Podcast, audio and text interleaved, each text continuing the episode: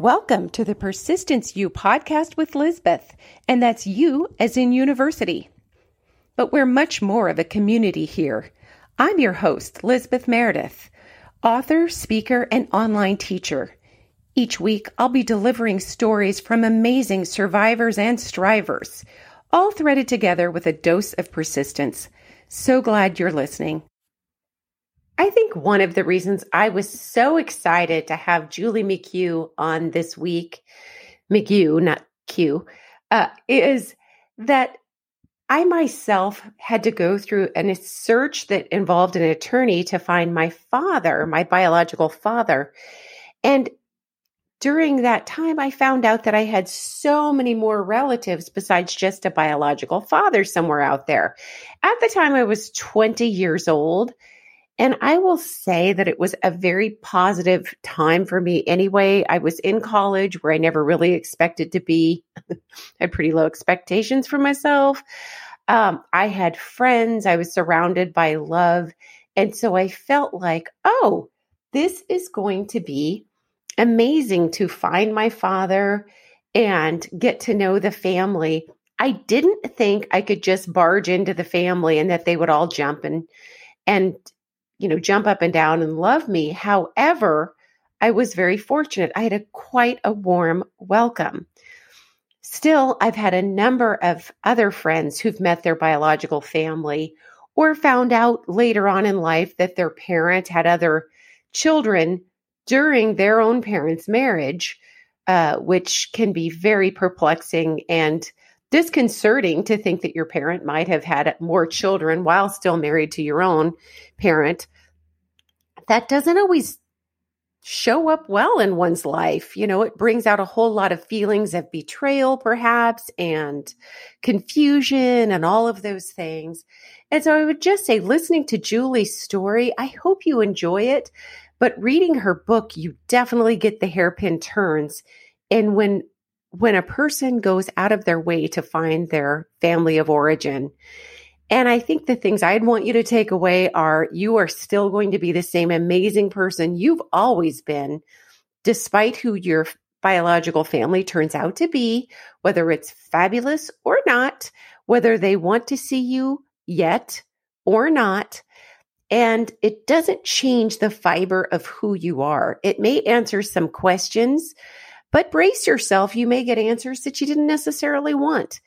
And that still doesn't change who you are, or it doesn't have to change the trajectory of your life. So I really think what Julie talks about in this interview about having group support, peer support, maybe going to a counselor once in a while if you're looking up family or you found family and it hasn't set well with you.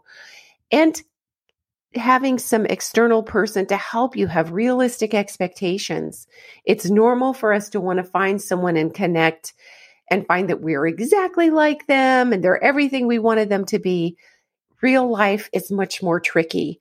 And so when you find some family members and you invite them into your heart, it changes the dynamic with your other family members, not always for the good. So not going through that experience alone is something I definitely, definitely recommend.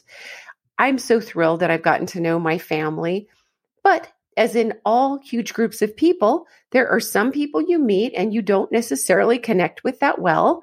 And some people you meet and you think, I can't even imagine my life without you. So it's just worth going through the long journey as long as you're in a place of realistic strength. I hope you enjoy this episode. Welcome to Persistence U with Lizbeth. This week, I am massively elated to have author Julie McGue with me. Julie wrote a memoir that I completely loved reading, and it was and is called Twice a Daughter: A Search for Identity, Family, and Belonging. Julie was propelled to find her biological parents after midlife when she was suddenly affected by some health issues that made it more necessary to find out her roots. She had four children of her own and wanted to benefit them as well. I love this book, and it was published by my same publisher, She Writes Press. So Julie, in a sense, is sort of a sister of mine in the way of publication. Now, I wanted to start with a really fun fact. Julie's biological mother said in chapter twenty-one, as she raised her glass to congratulate her daughter for finding her, to Julie, "Here's to your persistence, dear girl. Without that, we would not be sitting here today." And isn't that true for so many of us? I'm very happy to have Julie here today. Welcome, Julie. Okay. Uh, Lizbeth, um, I have a twin sister, and she and I were adopted together at three weeks old. We always knew that we were adopted. Uh, parent, it's not a secret. Our parents never kept it from us. We grew up in uh, a big Irish Catholic family. Um, I have another brother that's adopted. And then my parents had three biologic children of their own. So it was truly a blended family. Um, my sister and I had a wonderful childhood. While we wondered about our adoption because it was closed adoption, we had no information uh, about our personal history. And then at forty-eight, I was sent for a breast biopsy, and my husband uh, deeply encouraged me to, to ha- get access to my medical records. And because of the closed adoption, it meant that the records were sealed, and I really didn't know how to go about finding information. Um, I started off with a search agency that I found on the internet that had been recommended on Oprah. Uh, we did. We didn't get very far with them. The information we provided them suggested that maybe our birth mother had used an alias, and um, we couldn't get any farther. We talked to a, a private investigator. He wasn't able to help us because of the limited information we had, but he did point us in the direction to a new program in the state of Illinois, um, which was right around two thousand ten, called a Confidential Intermediary Service. And this was under the auspices of a judge, and he granted the intermediary access to the sealed records. She was able to find, through our adoption agency, our birth mother's real name, and sent a letter to her. Um, initially, our birth mom denied contact with us, which is a very was a very low point in the story um, that I tell in the book.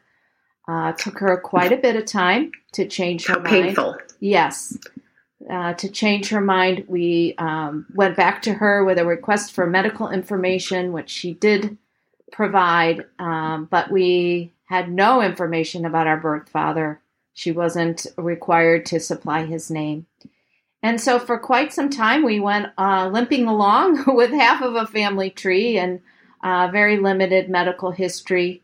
Uh, my health issues resolved some of them, but some new ones appeared. And um, adoptees like me, one of the things we talk about in our stories is how embarrassing it is to go to the doctor's office and be asked about medical history and not be able to provide anything. So at this point, um, the doctors were sending me for extra testing because I was under fifty. And um, so a lot of extra testing, a lot of extra medical appointments. And once we made um, contact with our birth mom, she did tell me my birth father's name, and we started down the road um, searching for him, which is a good part of the the end of the book. Um, that is so exciting. Now, it was a long process, correct? It was a long process. We made contact with her in twenty eleven, um, and then I didn't get any information definitively from my paternal side until twenty fourteen. And uh, unfortunately for me, D N A testing was pretty, it was available, but the number of subscribers in the system was not so that it helped me. I was connecting with third, fourth, and fifth generation cousins. Um, I had limited names to provide. So building any kind of family tree from at that point in time was not really that easy to do. I've since then filled out both sides and um, have uh, extensive genealogy, which was um, one of the goals besides um, gathering the medical history. That is so exciting. Now, there's a lot of, well, first I should say you had four children. You have four children that you also worried about I for did. them to know their health history. Correct. So I completely understand that amazing drive you had. But there were a lot of unintended con- consequences for finding your family. Are you able to share just a little bit of that? Because sometimes listeners will have their own uh, search. Um, b- breast cancer turned out to be a big family history on both sides of my family. Uh, so much so that an aunt had died of breast cancer before she was forty. And that put me in a higher risk category. And I went for gene testing to see if I carried the breast cancer gene, uh, which I don't. Um, and my twin sister has a daughter. I have three daughters. And so all of this was deeply concerning for for them going forward to what, what kind of medical testing they would need to be involved in. Sure. I'm so glad you found them. How did it change your relationships with your adoptive parents? My, um, well, my parents were one of the first people that I told that I was going to go down this road of finding my, um, my birth family and get my medical history. My father was delightful. Um, hmm. They had always expressed that they would support us. Unfortunately, my um, adoptive mom really did not uh, welcome the idea. It was very clear. I think if she would have verbalized um, a request that I not do it, I think that um, we would have been at a, a very difficult crossroads. She didn't. Um, she just she just withdrew, and uh, consequently, I withdrew from my relationship with her. We had quite a rift going. I stopped sharing information with her only because she had said she would always support this, and then she didn't. Um, there's a point in the middle of the book, a, kind, a few very difficult chapters that I debated whether I wanted to put those in there or not. And um, they're really essential to the story arc because there is a lot of personal growth and healing that happens towards the end of the book. Um, and I wasn't willing to give up on my relationship with my mother. I just knew that I needed to get to where I wanted to be, and then we could we could try to work on it going forward. And and that's exactly what happened. Uh, some of the information, so the surprises at the end of the book, the connections that are literally right next door, help my mom come around to um, there's more family for my daughter to have, and I welcome that family. So we experienced a lot of growth together, um, which is really a, a strong part of the story. There was the medical conflict, but then there was the relationship conflict um, as a result of the adoption search. And my experiences with other adoptees who have gone down this path, almost everybody has a family member that is not on board with what they're doing. And one of the goals in writing the book was to highlight to people that, you know, adoptees, they're not uh, going against their family that raised them. They're not being disloyal by embarking on an adoption search. They're just trying to find out who they are, more information about themselves. Um, And on that same point, you know, there is um, a lot of loss on all sides of the equation. Adoptees lose a sense of identity as a result of adoption. And uh, adoptive parents, most likely like my parents, went down the road of adoption because they had some infertility issues. So there was loss there. And birth parents lose the ability to raise the child um, that they gave birth to. So knowing all of those factors in adoption uh, made writing this story a little tricky because I wanted to bring all of those things in and uh, highlight how complicated the adoption experience is, uh, not just my story in particular. Sure. And especially in the day where everything was so secretive. I mean, it with the secret makes it feel like something bad happened. And you clearly were able to demonstrate it was only amazing that you ended up with the big, loving family. And that is the beautiful ending.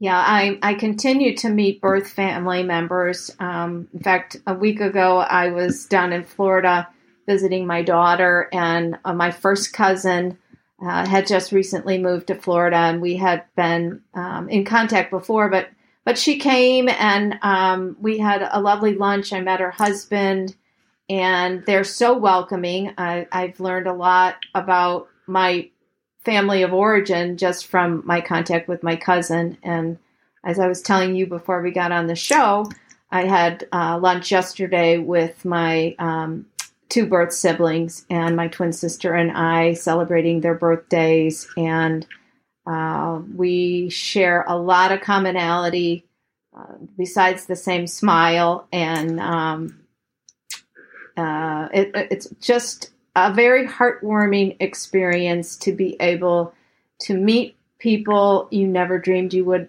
be able to contact. And um, it's very fulfilling. I think I also met a lot of my family that I didn't grow up with. And I felt so rooted once I realized I had a lot of siblings and aunts and uncles and people that I'd never thought I would meet. I suddenly felt so connected. And still, you find some relationships you gravitate more toward than others. Mm-hmm. So what I tell other people at times is keep digging, because somewhere in that family of yours, you're going to find someone that you can't imagine living without. Mm-hmm. And I'm so glad you did that. Yes. Well, and I was, I'm very fortunate as an adoptee to have a twin sister and being raised with my twin sister. Right. Um, there's a lot of stories out there, like Three Identical Strangers, the triplets that were separated and then met later in life. But I have always had my sister in my life, and that built-in support system makes us kind of a unique experience um, for adoptees, and certainly having her help with the search for our birth parents uh, was invaluable, because there were times where I was really at a at a loss as to what direction to go, and she, you know, said, "We can do this. We can figure it out. I'll I'll go research this. You do that," and having that camaraderie and also that shared experience of what it feels like to be rejected by a birth family member, um, just knowing that she felt the same thing was one of those things that enabled us to move forward, is the common shared experience. That is so fortunate. You had that first call. Every time you got disappointing news, there was somebody you could call who could completely empathize. Exactly. And who was interested in finding the next strategy, um, right. or speculating as to, you know, what was going on behind the scenes. Because there's that is always the story, isn't it? That um, right. we w- we want to make our journey in life all about us. And it's so important to sit back and say, what could be going on in their life that is preventing them from connecting with us? And that advice was given to me by a social worker. And I think once I latched onto that perspective, I was able to be a little less hurt. I still hurt, but a little less hurt that um, there was surrounding circumstances that may be complicating um, our connection. That is so wise. You know, what would keep them from wanting to see you? What would keep them from wanting to celebrate you? All of those things feel very raw and personal. And so you had that other person to talk to, which is terrific. Exactly. And I think um, when you're speaking about adoption, and certainly people at my age, middle age, that are from a closed adoption, we don't really realize or remember the shame in society that forced these circumstances on women. Nowadays, uh, women that become pregnant and they're not married, they may choose to stay in relationship with the birth father, but they may choose to get married down the road. Well, back sixty years ago, if you were an unwed mother, there was deep shame and ostracism, and families um, would take their daughters and drop them off at women's homes, and uh, or or completely shun them from the family. So those factors played into um, adoption back in the era that I come from. Sure. Sometimes forced marriages, which mm-hmm. may have been the most tragic of all. So I'm really glad that you factored that in as you're looking toward the response of your biological parents. Mm-hmm. What expectations would you tell people to have when they're looking to find their own biological parents? Maybe they've been adopted, or maybe they've been abandoned later in life, as a lot of the kids I worked with were uh, for juvenile probation.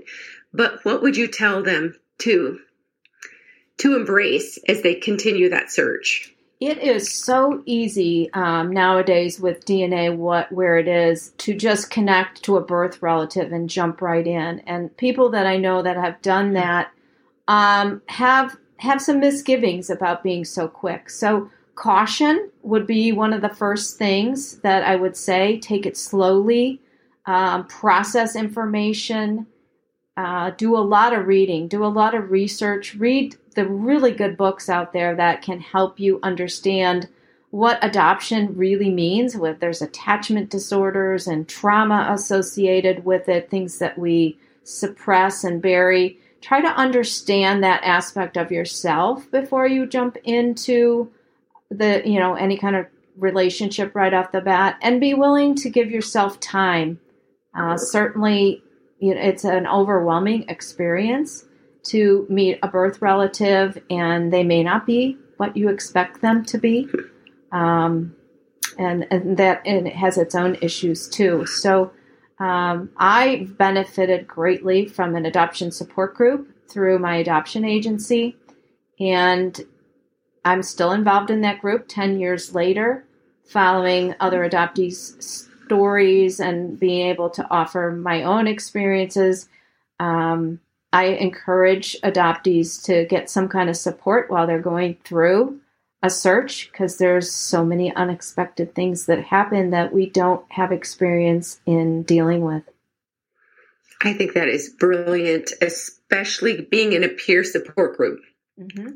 There's no one else who will understand the twists and turns like somebody who's gone through it. And so doing that in community and having that support can make all the difference. Mm-hmm. That's fantastic. So how has it been promoting your book? Because I feel like it's done really well. Um, the, the book launch was um, beyond my expectations.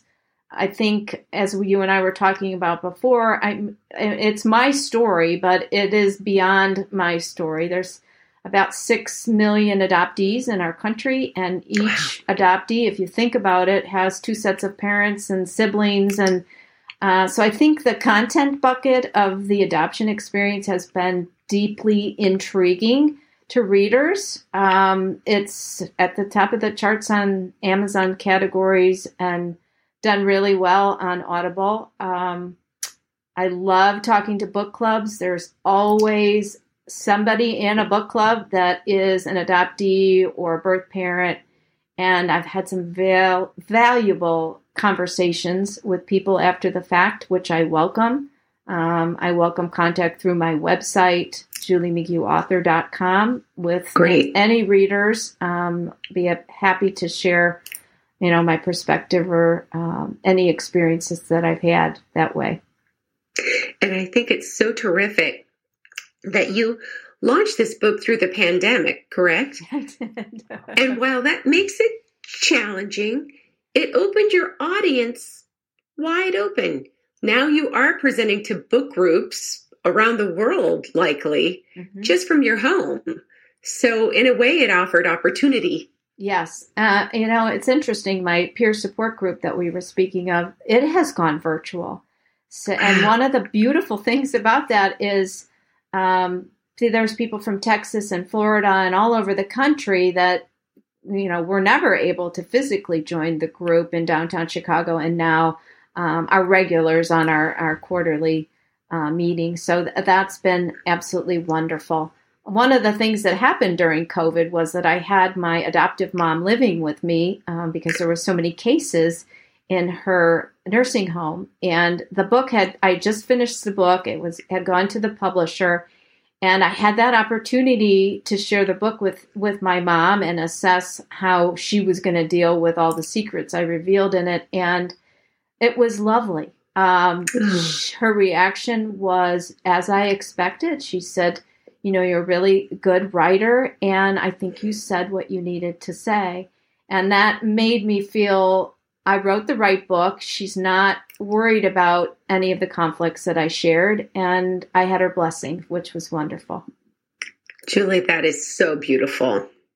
So beautiful. So will you remind the listeners again of where to connect with you, uh, your website? Okay, the website is uh, w w w dot julie mcgue author dot com. Um, I, you can contact me through the website.